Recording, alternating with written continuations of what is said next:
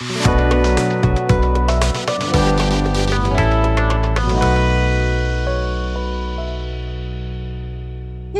merhaba. Merhaba. Bugün öyle bir konumuz var ki. Oo. biz, biz verdiğimiz sözü tutarız. evet her zaman. Evet Pınar ne oldu bölümümüzle? PR ne oldu bölümümüzde? Evet Cem Yılmaz'ı konuk alacaktık ama bu hafta çok yoğunmuş. Evet kısmet. Evet. Biz de başka sonra. haftalar çok yoğunuz. Evet. Olmadı. Denk gelemedik inşallah 2022'de. Şimdi bu bölüm Elif sosyal medyada biliyorsun Instagram'da açıkladım. Evet ya aslında ya. planlı bir şey değildi yani hani böyle bir bölüm yapacağız diye değil ama bir etkinlik gördüm ve o gördüğüm etkinlikten sonra biraz bende böyle Sinirim zıpladı. Zıpladı evet. Ya sinirim zıplayacak kadar umurumda değil ama şeye çok sinir oldum. Yani bu hani ben bunlara körler sağırlar birbirine ağırlar ekonomisi diyorum ya. Bununla evet. yeni bir isim buldum. Kaydır ekonomisi. Bunlar çünkü kendi aralarında bir ekonomi yaratmışlar ve her yere komün halde gidiyorlar. Yani her davette aynı isim. Üstelik mesela işte diyelim ki X bir kişinin e, o gün gelmemiş geri kalan bütün insanlar o X'e yükleniyor. Bak görüyor musun bugün buraya gelmedi. Yarın bilmem ne var. Oraya bakalım gelecek mi falan diye. Bunlar böyle maaşlı şirket elemanı gibi her etkinlikte beraber üstelik de mekanizmayı artık o kadar şeye indirmişler ki bir fotoğraf bir canım arkadaşım hashtag işte inanılmaz başarılı arkadaşımın ofisine geldim. İşte çok sevdiğim bilmem ne e, canım arkadaşımın etkinliğine geldim. Size bu güzel kremi yaptı. 5000 lira ama harika sürünce e, bebek gibi olacak teniniz falan diye böyle. Bunları demiyorlar bile yani ürünü tanıtmıyor bile.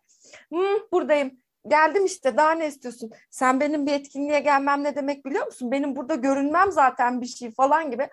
Ve bunu görünce dedim ki neden dedim yani bu 30-40 kişi arasında dönen bir liste savaşları olmuş bu. Arkada da başka dedikodular da anlatacağım. İsim verme konusunda çok çekimserim şu anda ama. Verme verme boşuna şey yapmayalım. Var. Çünkü isimlerle çok bağlantılı değil var yaptığımız eleştiriler. Şimdi isim verince o isim üzerinden tartışıyorsun. Onun artıları eksilerini tartışıyorsun. Halbuki çok, evet çok genel bir sorundan bahsediyoruz. Yani PR'ın e, başladığı başladığı noktadan geldiği noktaya e, kazandığı ve kaybettiği alanlardan bahsedeceğiz aslında bugün biraz. Ama şimdi Elif'in e, bu uzun şeyinden sonra, tiradından sonra şunu söylemek lazım. Elif bununla ilgili bir post yayınladı ve bu konuyu da konuşacağız diye de bir şey attı ortaya, laf attı. Ondan sonra Olaylar olaylar. Meğer herkes, herkes ne kadar dertliymiş bu konuda. Aynen öyle. Keşke e, umarım bu bölümü e, markalar da dinlerler. Çünkü biz bu konuyu bugün her boyutuyla ele alacağız. Yani bunun kaç boyutu var? Yani kaç paydaşı diyelim biz ona ya da evet. kaç tane kahramanı karakteri var? Bir marka tarafı var. Bir gerçekten e, ürünün alıcısı, kullanıcısı tarafı var. İşte bir de bunu influencer olarak düşündüğümüz zaman yani sadece influencer'ın e, eksik ya da yanlış yaptığı şeyleri söylemek doğru olmaz. Peki o marka onunla neden çalışıyor? Onu da e, değerlendirmemiz lazım. Her boyutuyla masaya yatırmaya hazır mısınız? Hazırız. Hazırız. Hadi başlayalım. Hadi bakalım. Şimdi PR gibi daha önce değinmediğimiz bir konudan e, bahsedeceğimiz için azıcık yani ucundan tarihçesinden bahsetmesek olmaz tabii ki. Yani nereden Tabii, nereye gelmiş. Buyurun buyurun. buyurun Çünkü efendim. aslında konu nereden nereye gelmiş. Bu geçirdiği evrim ve evrimde dediğim gibi kazandığı zeminler, kaybettiği zeminler asıl tartışmak istediğimiz şey. Yoksa 3-5 kişi gitmiş bir davette şampanya içmiş afiyet olsun bize ne yani. Kaydırmak isteyen de kaydırsın.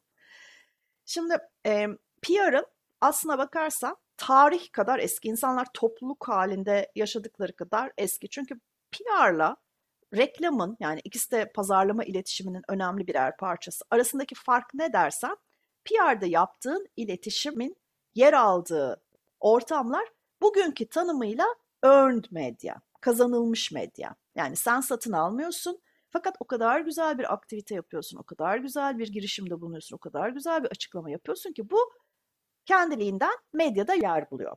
Tabii çok da kendiliğinden olmuyor. Bunun insanların önüne düşmesi, önüne gitmesi gerekiyor. Bunu sağlayan araçlara da PR ajansları deniyor. Yani ben çok güzel bir kurumsal sosyal sorumluluk çalışması yaptım ama bunun tabii ki duyulması gerekiyor. Çünkü e, ormanda bir ağaç devrilir ve ses çıkar. Bunu duyacak kimse yoksa ses çıkarmış olur mu hikayesi. Bunun da e, gerekli e, paydaşların önüne düşmesini sağlamak için kullanılan yöntemler ve kullanılan aracılar da aslında bakarsan PR oluyor. Dolayısıyla köyümüzde panayır var gelin standınızı açın diyen bir sokak afişi de bir PR çalışması aslına bakarsam. Gazetede işte falanca şirketin CEO'sunun yaptığı röportaj da bir PR çalışması. Bugün anlı şanlı şirketlerin 25 yaşındaki influencerları toplamak için yaptığı işte şampanyalı davetlerde birer PR çalışması. PR'ın atası tabii dediğim gibi yani tarih topluluk, topluluk halinde yaşadığımızdan beri PR çalışmaları var. İletişim araçları çeşitlendikçe PR'da farklılaşmış. İşte önce hiçbir toplu iletişim aracı yokken, kitlesel iletişim aracı yokken sokaklara afişler asılır, kulaktan kulağa duyurulurken işte gazete matbaanın çıkmasıyla basılı e, hale gelmiş. İşte gazetelerin çıkmasıyla gazeteleri içine almış, radyolarla radyoları içine almış, sonra televizyona sıçramış. Şimdi de sosyal medya ile beraber elimizdeki küçük bilgisayarcıklarda. Burada PR'ın temelinde aslında pazarlama iletişimi başlamadan önce propaganda var. Bunun da en yoğun kullanıldığı zaman Birinci Dünya Savaşı ve Birinci Dünya Savaşı'nda Amerika'da e, bugünkü modern haline benzeyen bir PR çalışması yapmış. PR'ın bir öncüsü var, babası kabul edilen bir insan var. Edward e, Bernays adında. Diyor ki PR'ın amacı insanları bilgilendirmek, insanları ikna etmek, diğer insanlarla etkileşimde bulunmak. Benim söyleyecek bir sözüm var. Bunu söylemek istiyorum bunun insanları belli bir şekilde davranmaya ikna etmesini istiyorum ve onların buna bir tepki vermesini istiyorum. Bunun için yaptığım çalışma mesela savaş zamanı Amerika'da propaganda olarak göstermiş bu. Ondan sonra işte lobiler dediğimiz kavramlar var biliyorsunuz. Sigaranın sağlığa yararlı olduğu dolayısıyla herkesin günde en az bir paket sigara içmesini sağladıkları işte bugün artık tukaka olan e, nebati yağın yararlı olduğu, dolayısıyla tereyağı yenilmemesi gerektiği falan gibi bu lobilerin hepsini yaptığı bu propagandalarla, PR aracıyla bize farkında olmadan, şimdi reklam olarak gelse çünkü sorgulama sistemi ortaya geçecek ve deniyor ki Amerika'daki başlayan bu çalışmaların modernleşen diyelim başlayan demek yanlış da modernleşen bu çalışmaların üç tane dönemi var kullandığı araçlarla birbirinden farklılaşan bir manipülasyon dönemi. İşte bu propagandaya e, yaklaşan taraf. iki bilgilendirme dönemi. Bu işte 2000'lerin başına kadar internetin hayatımıza girişine kadar olan dönem ve sonra da iki yönlü etkileşim e, ve e, engagement dediğimiz dönem. Bu da tahmin edebileceğimiz gibi internetle beraber hayatımıza gelen dönem. Bizde de 60'lardan beri aslında organize PR çalışmaları var e, gazetelerin hayatımıza girmesiyle beraber. Dediğim gibi PR ile reklamın en önemli farkı birinin earn medya kullanıyor olması. Kısa tarihçemiz bu kadar. Dolayısıyla artık hani güne bugüne geldiğimiz noktada PR'ın diğer parçalarından da bahsedebiliriz ama bugün şirketlerin yapmaya çalıştığı şey kendiliğinden medyada yer alacak e, bunun için doğru para ödedikleri çok net olarak belli olmayan, tabii ki arada bir takım para ilişkileri var haliyle. Onu da birazdan işte bahsedeceğiz. E, kendiliğinden medyada yer alacak. Dolayısıyla kendiliğinden takdir ediliyormuş gibi sunulacak iletişim çalışmalarını son tüketicisinin önüne düşürmek. Herkesin de bugüne kadar yaptığı bu. Ya işte sen mesela gazeteyi açıyorsun orada bir tam sayfa ya da iki sayfa bir iş insanının başarı hikayesi var. İşte evet. ne yaptın, nasıl oldu falan. Aslında hani sen onu bir gazete içeriği olarak görüyorsun ama Hı-hı. o e, aslında o kişinin yerleştirmek istediği algıyla veya konumlandırmasıyla ilgili argümanını destekleyecek içerikleri kamuya sunan bir içerik aslında. Yani Çünkü planlı burada, bir içerik. Burada şöyle bir parantez açayım. Eğer bu içerik bir faturalaşmayla olduysa bugünkü ortamda bile gazete onun üzerine bu bir ilandır, editorial gibi bir ifade koymak zorunda. Yani gerçek bir reklam çalışması olarak yapıldıysa. Ama bu senin PR ajansının sahibinin, gazetenin bilmem ne bölüm şefinin e, beraber sürekli yemek yiyor, içki içiyor, tatile gidiyor olmasıyla ilişkiler ağıyla çözüldüyse o zaman gerçekten bir doğal içerikmiş gibi yer alıyor. Şimdi bir dönemde bu PR konusunu araştırırken karşıma bir söz çıkmıştı Elif. Orada diyor ki bazıları harika doğar diyor. Bazıları o harika olma seviyesine kendini eriştirir, gelir. O kadar çok çabalar ve uğraşır ki diyor. Bazıları da diyor halkla ilişkiler sorumlusu tutar diyor. Yani e, ya diyor doğuştan harikasındır ya diyor çok çalışarak harika olursun ya da seni harika yapması için bir insan tutarsın diyor. Ben de mesela bunu düşündüm. Gerçekten başarılı bir insanın bunu reklam etmeye ya ben başarılıyım demeye ya da işte ne bileyim ben iyilik yaptım. Ben işte bak bunda ne kadar güzel düşündüm değil mi? Ne kadar da harika şeyler aa falan gibi bunları dışarıdan almasına acaba gerek var mı diye düşündüm. Burada burada bence iki farklı şeyden bahsediyoruz ama önce sorduğuna söyleyeyim. E, iyi reklamını yapmaya gerek yok noktasına geliyor senin söylediğin. Ben buna çok katılmıyorum. Yani e, günümüzdeki çok seçenekli dünyada, inanılmaz bir bilgi bombardımanıyla maruz kaldığımız dünyada evet bazı güzel şeylerin önüme düşürülmesine ihtiyacım var. Çünkü benim ilgim de, etkim de, vaktim de bunların tamamını keşfetmeye ve takdir etmeye ne yazık ki yetmiyor. Ama Burada biraz kişiye indirdiğin zaman gri alanlar çıkıyor senin söylediğin gibi. Çünkü senin bahsettiğin itibar yönetimine giriyor. PR'ın önemli bir kolu olan. Yani üründen bahsedince bence farklı, kişiden ve kurumdan bahsedince farklı. Aslında PR deyip geçemeyeceğim yani halkla ilişkiler deyip geçemeyeceğimiz kadar basit bir konu. Yani muhakkak ki bu ilişkiyi kurmamız gerekiyor. Sonuçta Hı-hı. bir yerde bir şeyler üreten insanlar var bir de onları alan insanlar var. Artık günümüzde geldiğimiz dünyada bunun tabii ki formu çok değişti. Yani işte biz reklamcılıktan geliyoruz.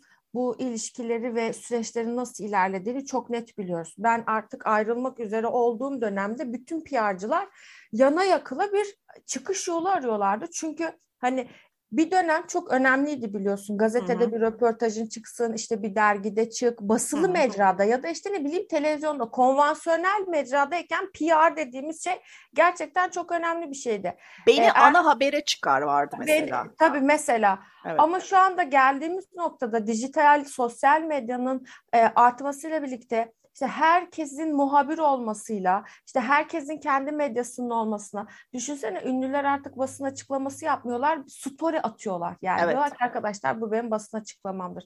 Eskiden bu işler nasıl oluyordu? Kalabalık şeyler tutulması, konferans odaları, oraya insanların toplanması, flaşlar vesaireler. Arada ne fark var biliyor musun o günle bugün arasında Elif'ciğim? Şimdi e, PR Türkiye'de hardcore olarak yapıldığı şekliyle ilişki yönetimi. Şimdi PR ajanslarının sahiplerinin ve sahibelerinin özellikle gazetelerdeki belli noktalardaki insanlarla kişisel ilişkileri vardı. Bunlar dostluk yaparlar, arkadaşlık yaparlar, yemek yerler, birbirlerini bir yerlere davet ederler.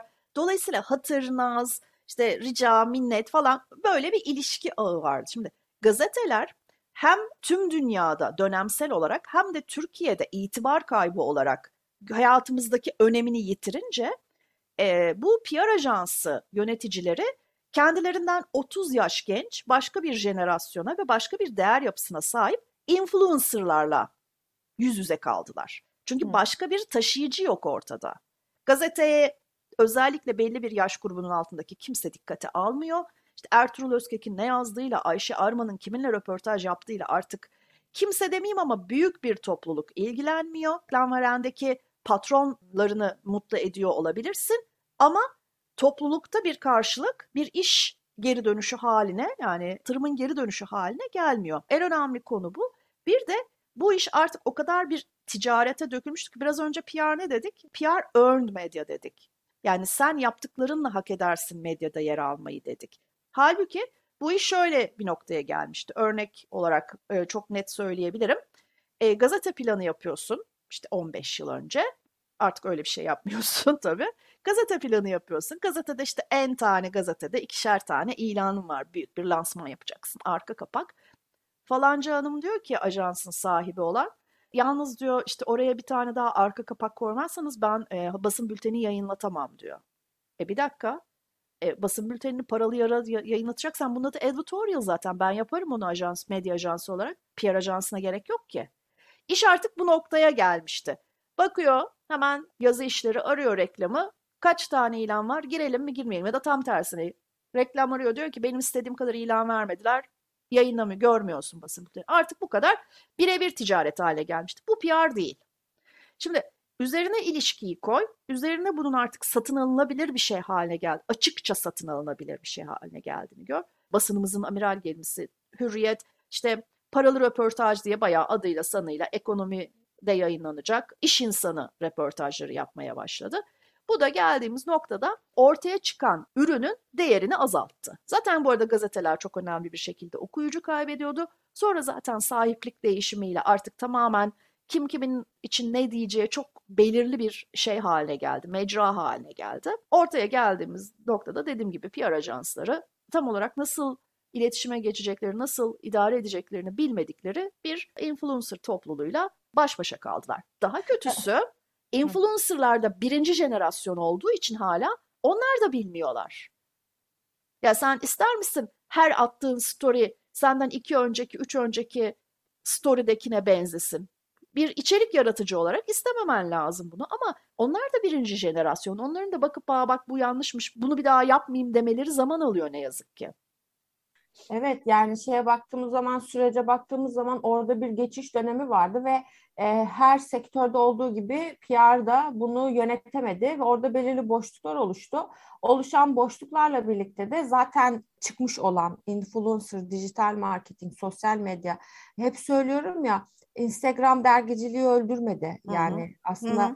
İçerik Hı-hı. dediğimiz şey hala yaşıyor. Tabii Bunun tabii tabii. Basılısı da hala yaşayabilir o halde. Ama bunu hangi formda, hangi ihtiyaca göre sunduğun çok önem kazanıyor. Şimdi influencerlarla ilgili dört bölüm zaten biz konuşmuştuk podcast'imizin ilk yıllarıydı. İlk, ilk, ilk, ilk evet. marketing yaptık. O ilk, ilk defa konuştuğumuz için onu dört bölüm konuştuk. Demek ki üç yıl önce de bu konuda içimiz şişikmiş bizim. Gerçekten hiçbir zaman bu konuda rahat olmamışız seninle.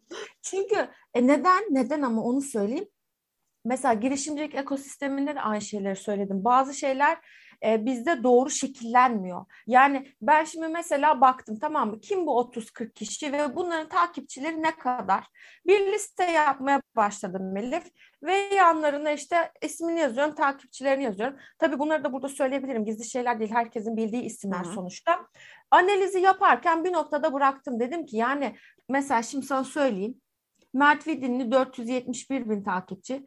Rachel Aras Kiresipi 857 bin. Ki en çok Rachel'in şeyleri ve YouTube'a da geçmiş şimdi. Hı. Damla Bilic 5.8 milyon. Yani bu Hı. diğerleriyle yani Damla Bilic ve diğerleri diye bir şey var herhalde. Aralarında çünkü ciddi bir şey var. Burcu Esmersoy 4 milyon. Hı. Nur Bilen Yavuzer 608 bin. Pelin Kaya Moda ve Sosyete 1.4 milyon. Tamam mı? Bunları böyle şey yaparken dedim ki Kim Kardashian'a bakayım ne kadarmış dedim. 267 milyon. Orada durdum. dedim ki daha fazla veri toplamama gerek yok. Çünkü bu isimler e, aynı zamanda hem profesyonel olarak farklı işler de yapıyorlar. Yani bunlar evet. böyle gerçekten bir ilişkiler ağı. Mesela işte Nurbilen Yavuzer'in bir moda markası var.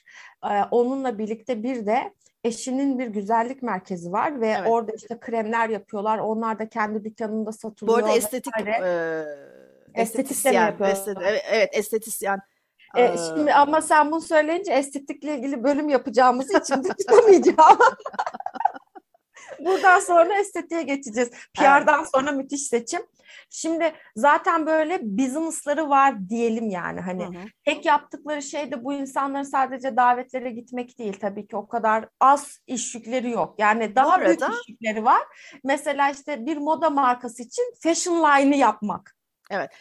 Şimdi bir öyle iş ortaklıkları var. Burada şöyle bir açayım. Şimdi senin saydığın, şimdi nasıl Hollywood'da A ünlüleri, B ünlüleri bir de D, D list diye bir şey vardı mesela. B sınıfı film diye bir şey vardır. Dolayısıyla hani bu ünlülerin de kendi aralarında bir kategorilendi, bir kast sistemi var. Bu senin saydığın isimler ve takipçiler kast sisteminin üstündeki isimler. Bir B list, e, B list ünlüleri var e, Instagram'da, C list var. Bunların da bazısının takipçileri en az bunlar kadar iyi ama e, işte ajansları olsun, e, sosyoekonomik arka planları olsun, işte ilişkileri, iş ilişkileri olsun. Bunlar kadar A sınıfı etkinliklere gitmiyorlar diyeyim ben sana. Bu listeler herkes tarafından biliniyor mu peki? Ya bu işle ilgileniyorsan biliyorsun. Hani bu çünkü bu işle ilgileniyorsan şunu da görmen lazım. Kimi kiminle yan yana getirebilirsin? Biraz önce söyledim. Bunlar bir şey olarak gezdikleri için, Mean Girls gibi bir grup olarak gezdikleri için o iki grubu birbiriyle kaynaştırman da mümkün değil. Ah bazı canım, insanlar bir... bazı insanlara küs. Bazı Aa. insanlar bazı insanların olduğu yeri terk ediyor. Bazı insanlar bazı insanlara dokunmalı, yani şeydi mesajlar atıyor. Ve hmm. o dünyayı bilen, yakından takip eden ha bak burada buna şunu söylemiş diyor. Sen şimdi dışarıdan takip eden bir insan olarak e tabii yani sonuç itibariyle. Bütün bunları Anna Winter geldi aklıma. Met Gala'da binlerce kişiyi oraya yerleştirmek için yere diziyor ya şeyleri. Şimdi kimle oturtacağım? şimdi bence çok doğru bir noktaya dokundun. Konu Met Gala olunca aynı masada oturmamak kaydıyla küslüklerini göz ardı edebilirsin. Burada bahsettiğimiz aktiviteler Met Gala olmadığı için o geliyorsa ben gelmem deme şansın oluyor. O zaman da etkinliği yapan insan hangi grubu tercih edeceğine karar vermesi gerekiyor. Çünkü bu bir kişilik bir karar da değil. Dediğim gibi bunlar ekürü olarak, Şimdi anturaj insan, olarak geziyorlar. Bu insanların ben şunu fark ettim e, bu son birkaç yılda bir kişiye ulaştığında onun listesine de erişim sağlıyorsun. O yüzden senin için o evet. bir kişi önemli. Evet. İşte mesela Mert Vidinli ile çalışıyorsan ha, Mert Vidinli mesela bir oyun kurucu. Aynen bir Hı. oyun kurucu o artık. Aynen. Yani sadece kendisi bir influencer değil aynı zamanda da influencerları sisteme dahil eden bir adam. Neden bilmiyorum. Özellikleri nedir, ilişki ağı nedir gerçekten tanımadığım için söylüyorum. Mesela öyle bir isim var. O, o yüzden e, bir oyun kurucu olarak kullanabileceğim bir insan. Mesela bu e, son geçtiğimiz bir iki yılda kapanmalar olunca tabii ki eventler, davetler bunlar yapılamadı. O noktada da bence oyuncular biraz yer değiştirdi. Yani e, güçsüz olanlar elendi her zamanki gibi. Yine biraz gücü ve çevresi olanlar ve tabii ki de aklını kullanabilenler, ticari zekası olanlar bu işten zaferle galibiyetle çıktılar. Çok büyük pazarları yarattılar kendileri için. Yani e, şimdi sen mesela bir etkinlik yapıyorsun. O yaptığın etkinlik senin için PR aktivitesiyken aslında orada onun da üstüne çıkan bir şey oluyor. Atıyorum işte ben bunu X kişiyle yaptım. Mert Vidin'le organize ediyor davetimi. Hı-hı. İşte Şeyma Subaşı'nı getirdi. Ondan sonra işte ne bileyim başka kim varsa artık aksesinde. Danla Bilic mesela. Danla Bilic'e bak şimdi ne diyor? 5.8 milyon takipçi diyor. Şimdi onun rakamlarıyla savaşmak çok mümkün olmayabilir. Hı-hı. Ama Mert Vidin'le ondan rica ederse mümkün olabilir. Hı-hı. Anlatabildim mi? Bu şey gibi hani e, dünyada kimi istersen iste 6 kişiyle ulaşabilirsin diyor ya PR'da bir kişiyle ulaşabiliyorsun. Çoğunluğa. Ama unutma Mert Vidin'i tabii burada bir örnek tırnak içinde kullanıyoruz. Yani çok evet, bilinen en bir bilinen olduğu isim, en bilinen isim olduğu için. Ama Mert Vidinli ile asla ulaşamayacağın insanlar da var. Çünkü zaten ya Mert onu istemeyecek ya o, gelen, o insan onu istemeyecek. Evet. Dediğim gibi bu bir şey ekürü sistemi birini tercih ediyor olman. Ama mesela çok yeni gerçekleştiği için şeyden bahsedelim. Ee, bazı olaylar etkinliklerin önüne geçebiliyor diye. İşte bu Altın Kelebek Panten ödülleri vardı biliyorsun. Evet. Ee, o ödül töreninden aklında kalan ne? Ee, İbrahim Tatlıses'e onur ödülü verilmesi. Evet bu çok tartışıldı. E, tartışılmaya da devam edecek çünkü e, Panten burada şey yapıyor e, söyle adını. Herkes Panten'e yükleniyor. Kimsenin altın kelebekten bir beklentisi olmadığı için. Herkes Panten'e yükleniyor. Altın olsa ne olur artık. Olur yani kelebek işte. e, ve Panten sessizliğini koruyor. Yani geçer gider diye bir şey yapıyor. Bence bu PR işiyle ilgili bir şeyin altını çizmek gerekiyor burada. Bu PR gerçekten Pınar ne oldu noktasına geldi. Bocalıyor ve hala bir e, son nesil devam ediyor. Hala bir son nesil ilişkiler bölümü devam Gerçekten ediyor. Gerçekten kaç kişi kaldılar artık? Evet eve bitmek üzereler. Bittikten sonra dijital PR'a nasıl evrileceğini mevcut PR ajansları gerçekten bilmiyorlar. Çünkü bu influencerların ve influencer ajanslarının bocalamasının bence bize gösterdiği şöyle bir şey var. Bir üst akılın bunu marketing planının parçası haline getirmesi şart. Ve şu anda bu ne yazık ki yapılmıyor. Şu anda herkes bir tren tren bu. Trenin son vagonuna yapışmış, arkasından sürüklenerek gidiyor. Halbuki senin bir marka değerin var. Bu marka değeriyle ördüğün bir pazarlama stratejin var, iletişim stratejin var ve tüm yaptığın aktivitelerin buna uygun olarak gerçekleşmesi gerekiyor teoride. Bence bu içinde bulunduğumuz durum gösteriyor ki Bu bir PR üst akıllıyla yapılmıyor. Bu bir tamamen şan şöhret peşinde yapılıyor. Kaç tane etkileşim aldı, kaç tane tıklandı, kaydırıldı, sepete atıldı mantığıyla yapılıyor. E, KPI'lerden bahsediyorsun değil mi? Yani metrikleri, başarı ölçüm metrikleri nedir? Bas, başarı o ölçüm metriklerinde uzun dönemli stratejik KPI'ler artık hiç gözetilmiyor diyorum. Bu da bir PR ajansı koordinasyonun olmamasından kaynaklanıyor. Çünkü burada büyük bir know-how var. Ee, hani hep eleştiriyoruz ama yıllar içinde oluşturulmuş bir takım know-how'lar var. Bu know-how'lar hiç hayata geçirilmezse eğer kim çok meşhur, kim daha çok etkileşimi yaratıyor, kim daha çok tıklama alıyor'nun peşinde koşarsak çok kısa vadeli plan yapmış oluruz. Ben influencer kullanımı konusunda şunun gözden kaçırıldığını düşünüyorum. Üç tane etkileşimin bence faktörü var. Bir, senin için uygun isim mi bu? Bir buna bakıyor olman gerekiyor. Senin marka değerlerinle o isimlerin marka değerlerinin örtüşmesi gerekiyor. Çünkü sen kısa süreli bile olsa onu markanın yüzü sesi haline getiriyorsun. İki, tabii ki kaç kişiye ulaşıyor ona bakmak gerekiyor. Çünkü amaç sonuçta bir kitlesel iletişim yapmak burada. Üç, bunun yankısı nasıl? Sana nasıl geri dönecek bu? Yani bunlar three R's diye geçiyor. Relevance, reach ve resonance. Sana nasıl geri dönecek? İşte biraz önce Panten örneğinde olduğu gibi. O kadar emek çöpe gitti bence. Yani sana çünkü İbrahim Tatlıses'e onur ödülü veren marka olarak geri döndü. Oldu mu şimdi? Bunu düşünmüyorlar mı ama? Yani sonuçta marka yüzleri de hepsi kadın değil mi? Ahenkli saçlarıyla dans eden kadınlar. Hayır bir de yani... en büyük rakibin Elidor'un Ebrar'la bir kampanya yaptığı dönemde dedim olabilir. Sen İbrahim Tatlıses'e onur ödülü veren markasın. Bu nasıl bir şey? Ve bununla epic ilgili fail bu. epic fail. Bununla ilgili benim çok severek takip ettiğim bir tane Instagram hesabı var Daily Marcom diye. O bir e, şey yapmış, oylama yapmış. Markalar sponsor oldukları ödül töreninde kimin ödül alacağına, jürinin kime ödül vereceğine karışmalı mı diye. Ben de Marcom'a yazdım hemen dedim ki yani bence sorunun soruluşunda hata var. Burada Ahmet seçilmesin, Mehmet seçilsin değil bir veto hakkından bahsedilmesi gerekiyor. Yok artık deme hakkı olmalı bence markanın. Çünkü ben oraya markamın adını veriyorum. O değerler bütünü beni desteklemeli. O da zaten bana katıldığını söylemiş bu arada. Farklı değil e, onun da görüşleri ama buradaki problem bence dediğim gibi bu rezonansın tamamen gözden kaçırılmış olması ki bence PR aktivitelerinde reklam çok daha kontrollü bir şey olduğu için PR çalışmalarındaki en büyük risk faktörü budur. Yaptığın işin sonucunu birebir tahmin etmen, birebir görmen çok zor, çok kontrollü gitmek gerekir. Bence markalar ne yapmalı? Ya da PR ajansları şu anda ne yapmalı? Yani bence birincisi dediğim gibi bir vagonun, bir trenin son vagonuna takılma peşinden e, amacından, e, arzusundan bir vazgeçilmeli. Birazcık daha durup da, daha stratejik düşünüyor olabilmeli.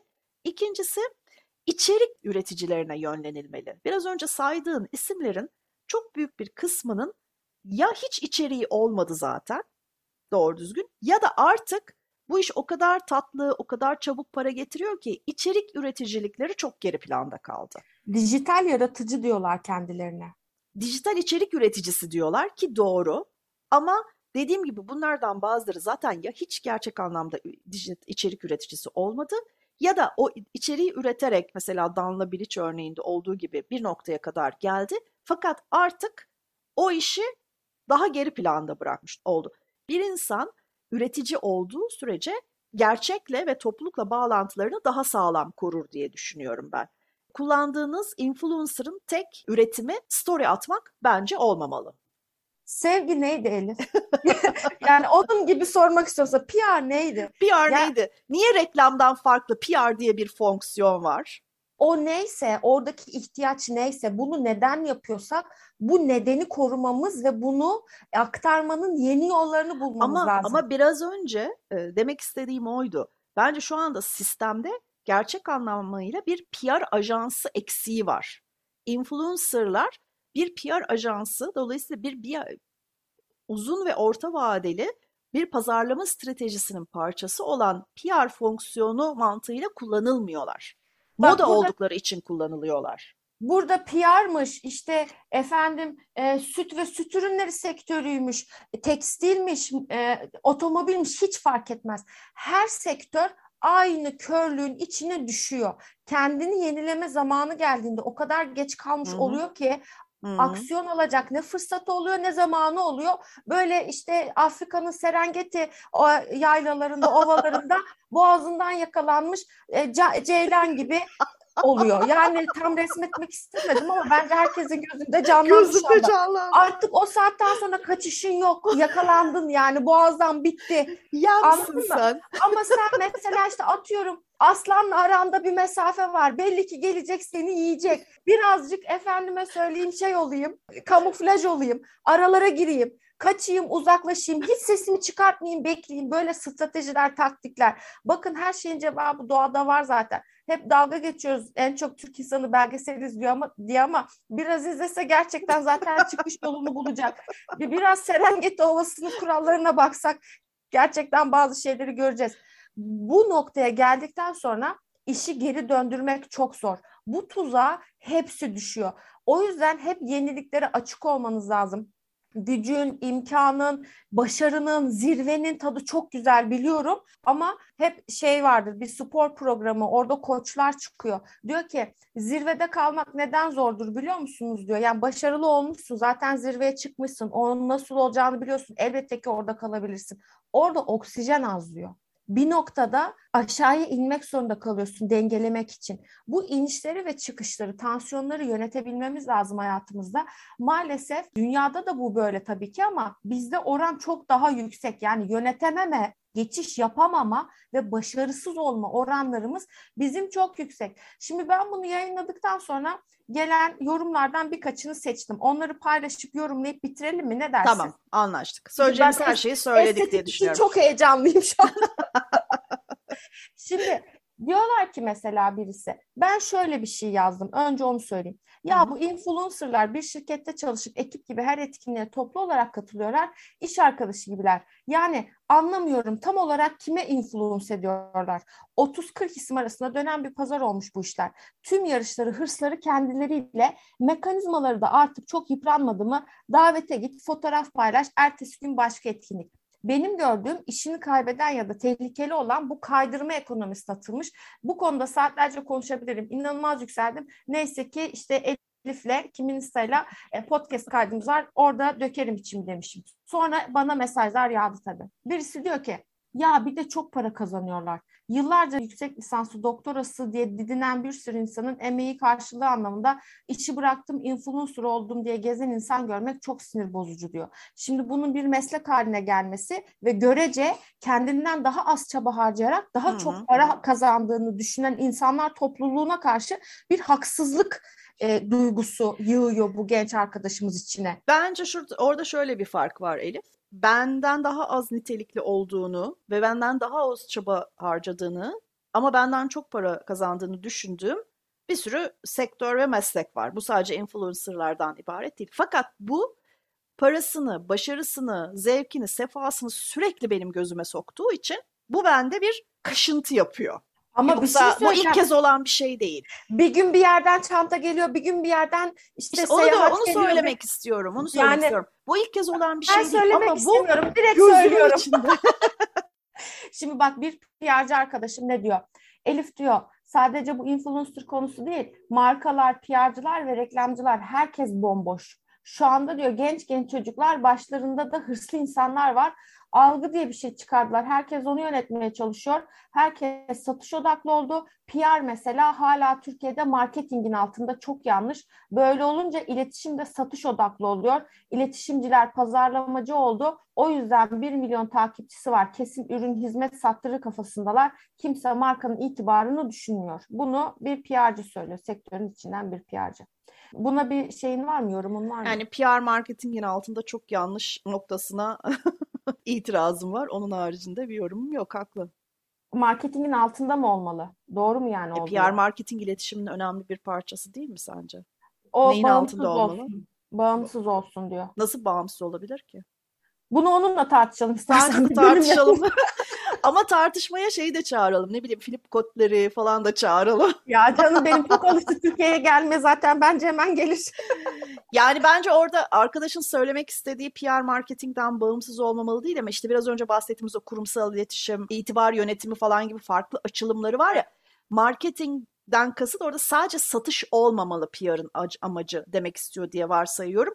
Yo ya, ben direkt bağımsız olsun diyorum derse sana ulaşır. Onu da ayrıca konuşuruz. Ona gelecek olursak zaten aslında pazarlama satış değildir. Yani hani satış hedefiyle evet, evet, evet. Bence işte söylenmek istenen tam olarak da bir, şimdi burada Instagram'a yazılmış bir mesaj. Ne kadar derinleşebilirsin ki diye Tabii ben söyledim bir yorumda bunları, bulunuyorum ben bu yorumları şey yapacağım, okuyacağım diye söyledim. Haberi var yani.